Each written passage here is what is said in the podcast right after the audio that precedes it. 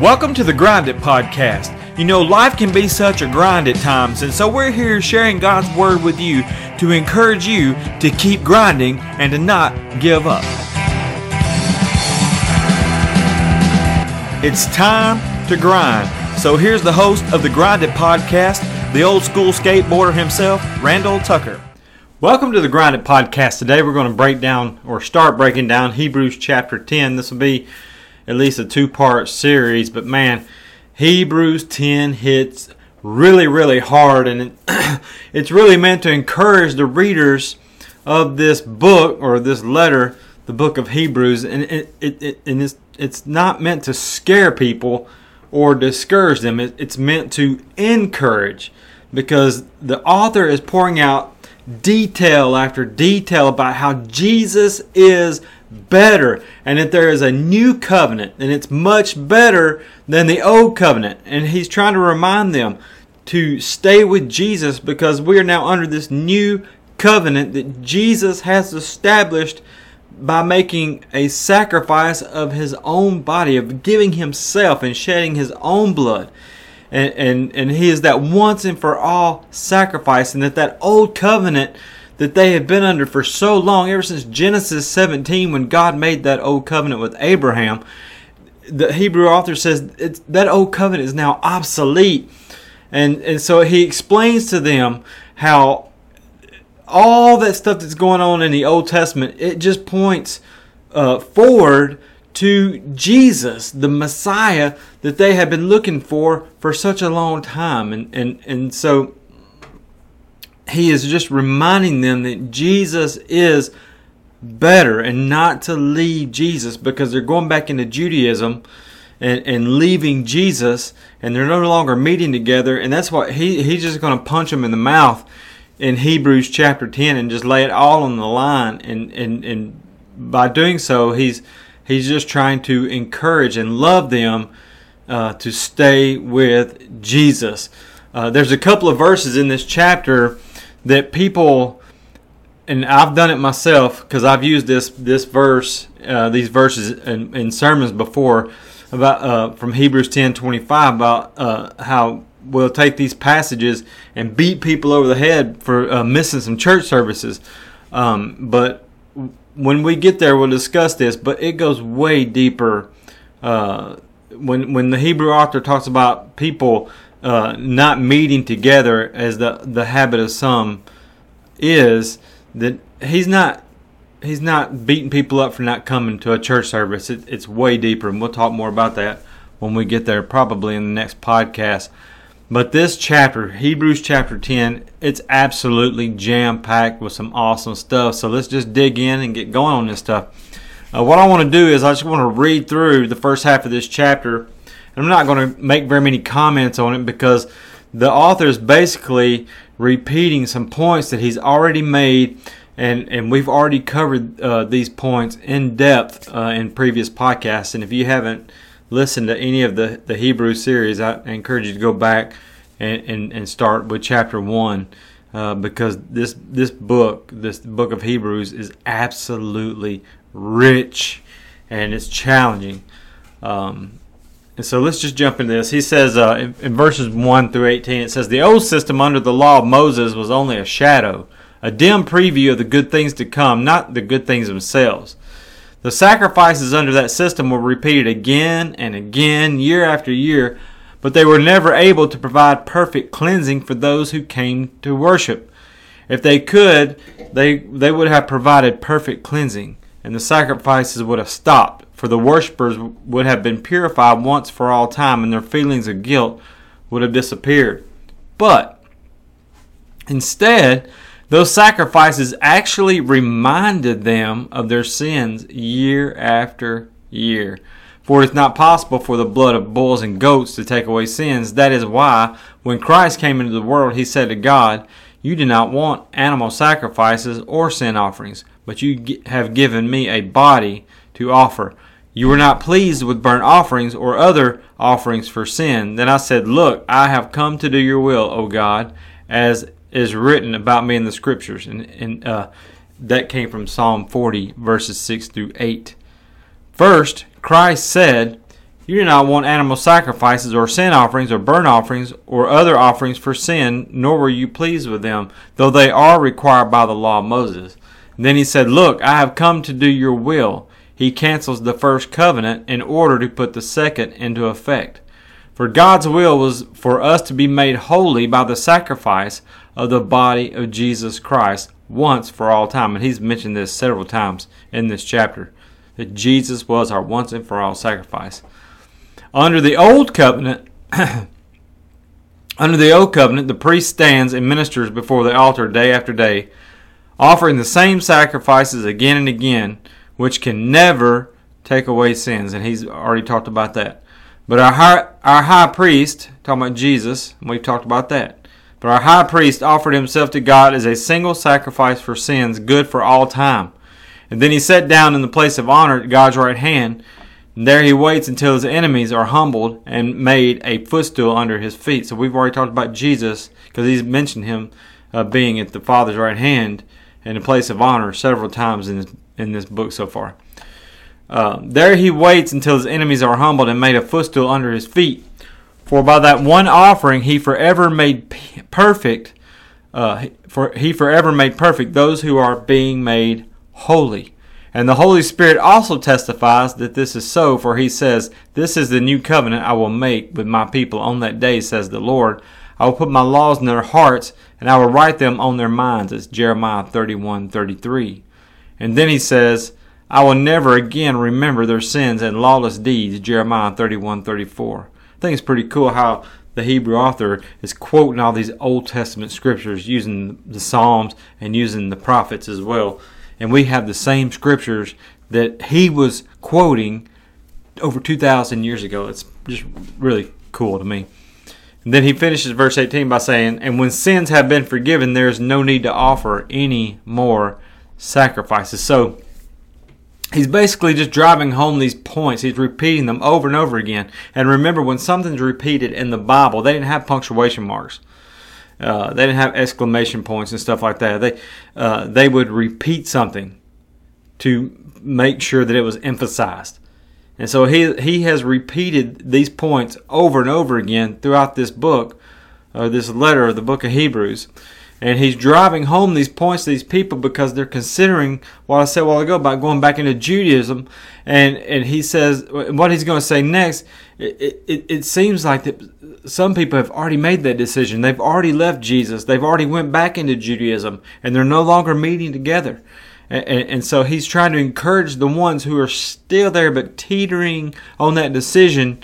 He's trying to encourage them to stay with Jesus.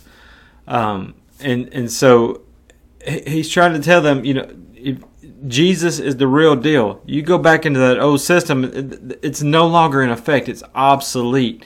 And so he's really just going to just lay down the hammer on these people and, and starting in verses 19 through 22. So fasten your seatbelts because this is this is about to get rough right here. It's going to be a rough ride. He says in verses 19 through 22. And so, dear brothers and sisters, and I want to state the fact here, and now I've mentioned this in previous podcasts.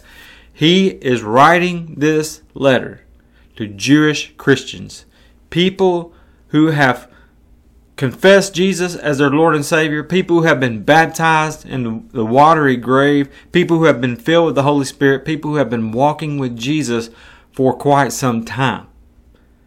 And so we cannot say, well, they just never, they never were saved. They didn't mean it. They just got wet, or however you want to put that.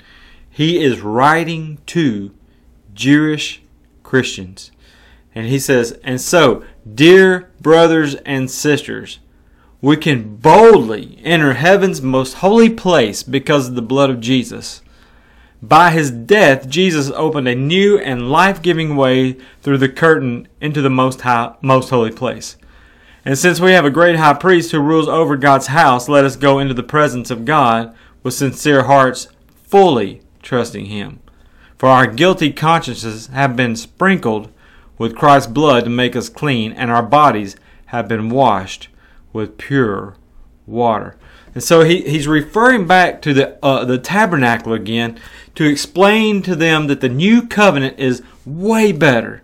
it's it's just so awesome. He doesn't use those words. That's my words today, but it, it's way better. It's it's more awesome than that old covenant, and there there no longer has to be these sacrifices made before God to please God because Jesus, God's Son, who who who uh, was God in the flesh, He has made a once and for all sacrifice that has taken away the guilt of sin and it makes us in good standing with God. And, and just like those priests would make sacrifices and sprinkle the blood of an animal on the altar in the tabernacle and in the temple, our guilty consciences have been sprinkled with the blood of Jesus and it cleanses us. And just like the priests would wash in the brazen laver you know, they, they would make the sacrifices and then they would be all bloody from the sacrifices and all nasty from burning it and they would go to the brazen laver as they were on their way into the holy place to get to the holiest of holies to get into god's presence. And so they would wash in that brazen laver. And so just as uh, our, our guilty consciences have been sprinkled with the blood of jesus and it cleanses us the priests would wash in that brazen laver next and and it's just like we are baptized into Jesus, immersed into that watery grave, and we are a new creation in Christ. That's the way the tabernacle system worked, that's the way the temple system worked, and that's the way we work.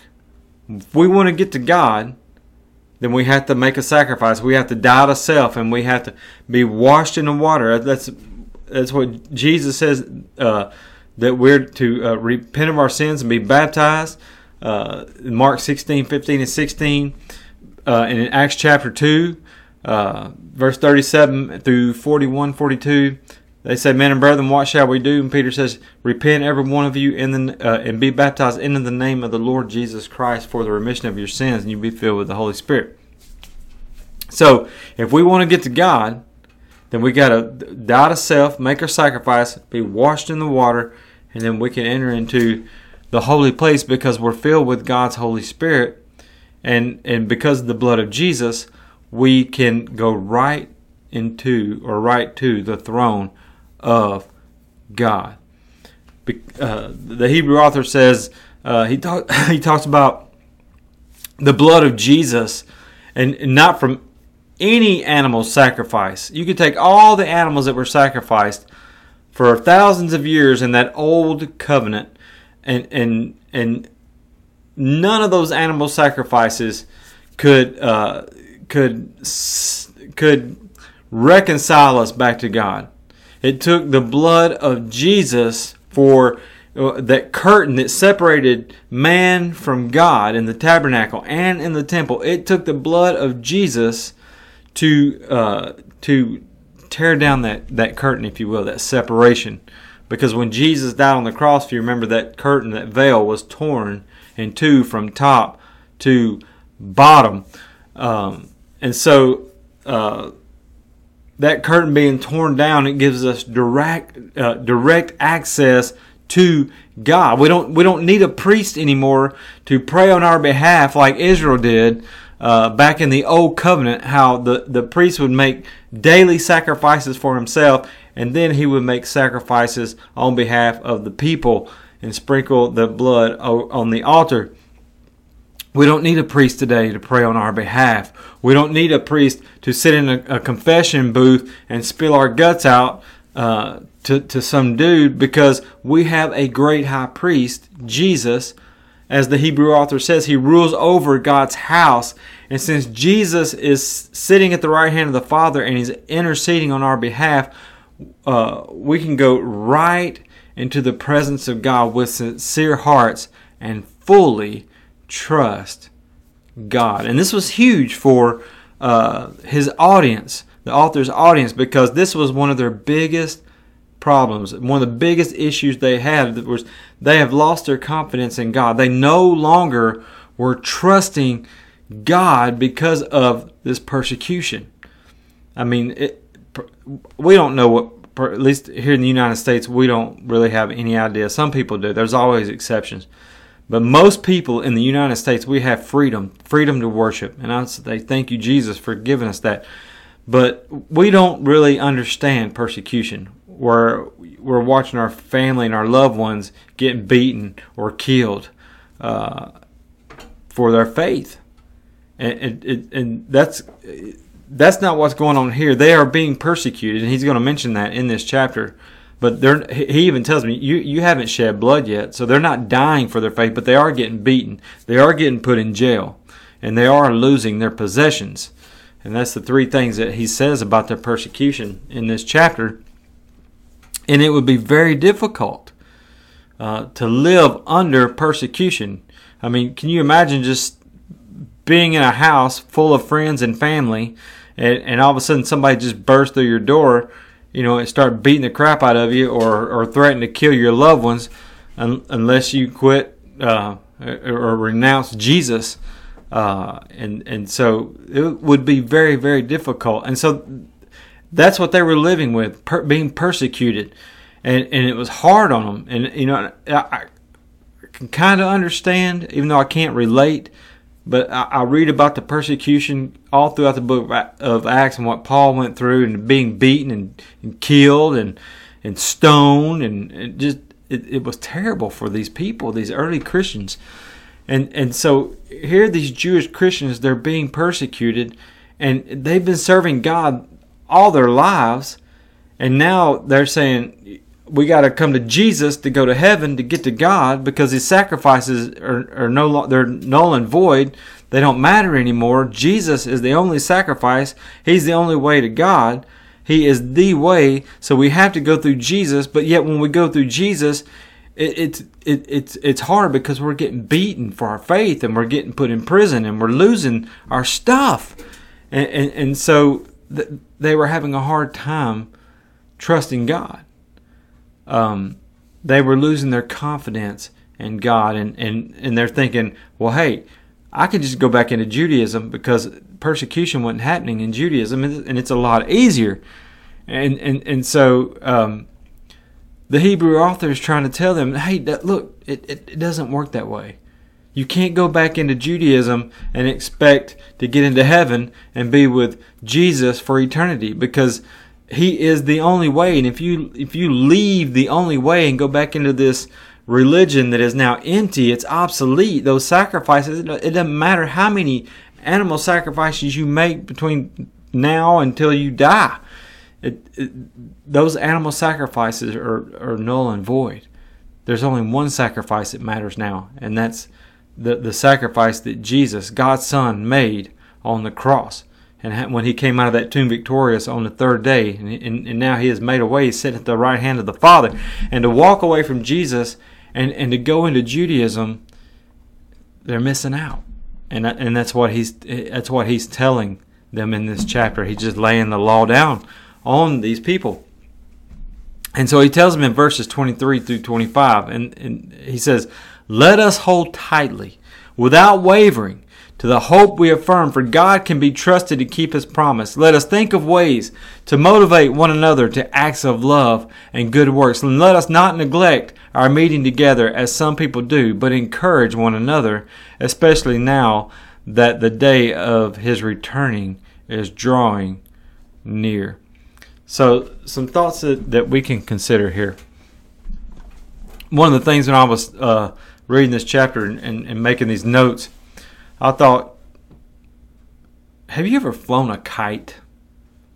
You know, when you're a kid, or or maybe with, if you have kids and you've been with your kids and, and, and flown a kite with, with your own kids, what, what's one of the first things that you your parents told you as a child, or you tell your kids? You say, hold on tight and don't let go. Well, why is that? Because the wind that makes that kite fly if you let go of that string, because you can feel it tugging on the kite, right? But if, if you let go of that string, the kite's gone. It's going to end up in a tree somewhere, or worse than that, it's going to just fly off and come crashing down to the ground miles away, and, and the kite will be damaged, destroyed, if you can even find it. Um, and so that that's the image here. Uh, the kite is it's like the kite is hope but not hope like we think is hope. Like, you know, uh, I hope this is going to happen, or I hope that's going to uh, happen. I, I, I, hope that we can get the electricity going in my in my uh, camper tomorrow. Um, it's not that kind of hope. This this hope that the Hebrew author is referring to, and Paul often talks about hope. It's a solid hope. He is referring to the promise of being in heaven with Jesus. That is the great hope. And so he's saying, hold on to the promise that God has given that we are being saved through our great high priest Jesus because he is making intercession for us as he sits on the throne at God's right hand. So don't let go of that hope of being in heaven with Jesus. And that's what they're doing. They're they're they're leaving Jesus and going back into Judaism. They're losing hope. They're losing their confidence. They're losing their trust in God. And he's saying, don't let go of that hope. Which brings me to the second thing I want to talk about. And it's this. And this is what the Hebrew author says to his readers God can be trusted. God can be trusted. People who have been burned by life, we have trust issues. I mean, let's just be honest. People who have been burned by life have trust issues. A spouse cheats, and what happens? We lose our trust. We never, even though we forgive that person, or at least I hope we can forgive that person, we never fully trust them, do we? And if you've ever been in that situation, you, you understand. A person is abused by a parent or or a, a loved one or a spouse. What happens? We don't trust them and we're skittish around other people. We're we don't trust other people. We get burned by a coworker. What happens? We feel like we can't trust our coworkers, any of them, anymore. And and so here we are. We're if you think about this, we're we're worshiping a God that we cannot see. I mean, what what did Jesus tell Thomas? He says because Thomas says I'm not because Jesus had been appearing to the disciples, but every time he would pop in, Thomas was not there. And they kept saying, Hey, we've seen Jesus. And Thomas says, Nope, I don't believe you. I wasn't here until I could put my hands in, in, in his hands and see the nail prints in his hands and touch his side. I'm not believing you. I'm, I, I know I, I saw him die on the cross. I saw him buried. And, and I'm not believing that, that he has come back from the dead. And Jesus made Thomas wait eight days. And on that eighth day, Jesus pops in the room, and Thomas is there with the disciples this time. And Jesus went, goes straight over to Thomas. He says, Here's my hands, and here's my side. He says, Go ahead and touch him. And, and Thomas is like, Oh, my Lord and my God. And Jesus says, Thomas, you believe me because you see me. But blessed are those who have never seen me and yet believe. Well, you know what? that that's us. We are those 2,000 years removed from the Gospels being written, and we've never seen Jesus. Hey, look, I know you want to believe that Jesus is is is uh, visiting you or whatever. Let me tell you something. Jesus ain't popping in your bedroom. Jesus ain't popping up in your car. It, it, it doesn't work like that. Blessed are those who have never seen, yet still believe. Jesus is not tangible. He, he he's not here on this earth walking around anymore. The John wrote in his in, in, in his gospel. He said we could reach out and touch him. John 1.14. We could reach out and touch him. We ate fish with him. We we, we drank uh, juice, wine, whatever you want to call it, with him. We hung out with him. We talked with him. Even after his resurrection, we saw Jesus. But Jesus ascended back to heaven and he's sitting at the Father's right hand. And he's not coming back to this earth until the Father says it's time. And he'll come back and, and this whole thing will be over with. And so what we have to do is believe in Jesus by faith. That we have to believe that what we cannot see is real. Jesus is not tangible. He he, he, like my glass of water. I can pick up my glass of water. I can take a drink, which I'm going to. That glass of water is tangible. I can touch it. I can hold it. Jesus is not that way. We are filled with the Holy Spirit. He lives inside of us through the Holy Spirit. One day He'll be tangible. One day we will be standing, kneeling, we will be before Jesus, and we will see Him with our own eyes, and we will be able to reach out and touch Him, shake His hand, give Him a hug, all of this stuff. But for now, we have to believe by faith that Jesus is real. And these Jews, they cannot see Jesus and they're being persecuted. So why not go back into Judaism where they can see everything that's going on? It's all tangible. But see, the problem is, it's all obsolete. It's empty. All of those animals that they can literally see with their eyes being sacrificed, they can go over there and touch the sacrifice if they want to. But all those animals that are tangible, they cannot save them, nor can it get them into heaven. And so they're having this trust issue with God and especially with Jesus. And they have lost their confidence, and the author is saying to them, You can trust God, and He will keep His promise to you. Just hold on tight. Just hold on tight. I'm trying to see in my notes where I want if I want to cover more or end it here and go go to something different. So, I'm going to end it with this, and I'll come back to this in in the next podcast. He's going to, after encouraging them to to stay with Jesus and believe Him by faith, and and telling them that God can be trusted. He's going to switch gears on them and he's going to say, Let us think of ways to motivate one another to acts of love and good works. So I'm going to end Hebrews 10, part 1 here. And I will pick this up with, with this verse 24 in mind. But I want to end just by saying that you can trust God. You can trust Jesus. I can trust God. I can trust Jesus. Uh, I'm going to be singing a song. Uh, I'm, I'm, going to be uh, taking over as worship leader at First Christian Church on August 21st. And uh, one of the songs that we're singing talks about that. How he's the king, let the king of my heart.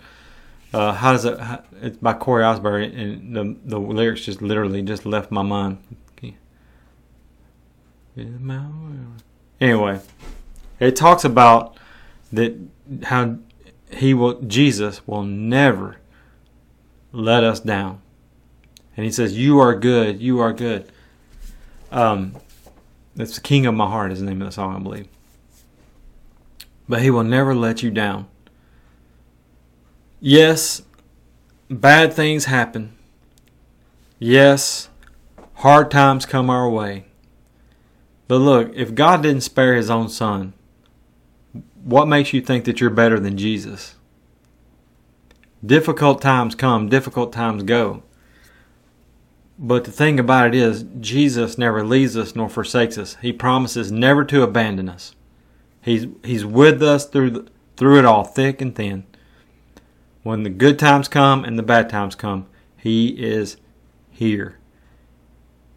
Yes, people have a tendency to blame God, to get mad at God because this has happened or that's happened, and they can't believe that God's allowing them to go through this. Well, why not? He allowed His own Son to go through one of the most horrific punishments and deaths and beatings. So, what makes us think that we're any better than Jesus? That's not happening to us. You know, we, we may have somebody talk about us. We may have something, you know, that, that catches us off guard in life every now and then. But that doesn't mean that, that God's not on the throne anymore. It doesn't mean that, that Jesus it just like turned a blind eye away from us for a few minutes and just let something happen to us. No, he, he knows what's going on in our lives and he's wanting us to reach out to him and he's wanting us to trust him. He's wanting us to have confidence in him. He's wanting us to have faith in Him. And that's what He's going to say in the next chapter, Hebrews 11 6. Without faith, it is impossible to please God. And then He goes on and talks about all these people who uh, live by faith. And that's what's going on with these, these, these Jewish Christians. They're losing their faith in Jesus. And they're going back into this empty religion that cannot do anything for them. It cannot wash their sins away. It cannot make their conscience clean before a holy God. No matter how many sacrifices they make, no matter how many vi- times they visit a priest, it's only through Jesus. And so I, I, I just want to ask you this before we go. What has happened in your life? Or maybe you know somebody that something has happened in their life and it's caused them, it's caused you to turn your back on Jesus and go do whatever. Go back into this empty thing that you try to fill that void with, that you try to find comfort and relief in. Consider Jesus. Consider Jesus. Just like he said in the last chapter, think back to when you first believed. Think back. Remember how it was when you first came to Jesus and how excited you were. And you start, instead of focusing on the bad stuff that's going on in your life, focus on the blessings that you have. Focus on the talents that God has given you to use. Think about the, these these blessings that He has poured into your life. That you can get out of the bed in the morning and, and move about and have your being. That you can go to your job because you have the ability and the motor skills to use your your fingers, your hands, your mouth, your eyes. Your you can hear all these great things, these blessings that we just take for granted. And just begin thanking Him for the simple things and the little things and and and just begin to work on your relationship with him and, and know that that he cares and that he loves you and we love you and we're here to pray for you if we can if we can help you with anything if we can encourage you in any way contact us at thegrinditpodcast at gmail.com and we will get with you promptly and if we're not in your area we'll find somebody that'll help you in your area that will answer your questions, that will encourage you, that will pray with you. If you don't know Jesus as your Lord and Savior, they'll tell you how to become a Christian, and, and they will study the scriptures with you.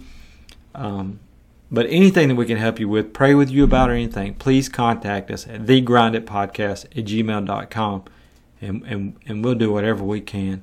But God bless you. Thank you for listening today. We'll pick up and finish Hebrews chapter 10 in the next, next podcast. Uh, you just have a, a blessed day.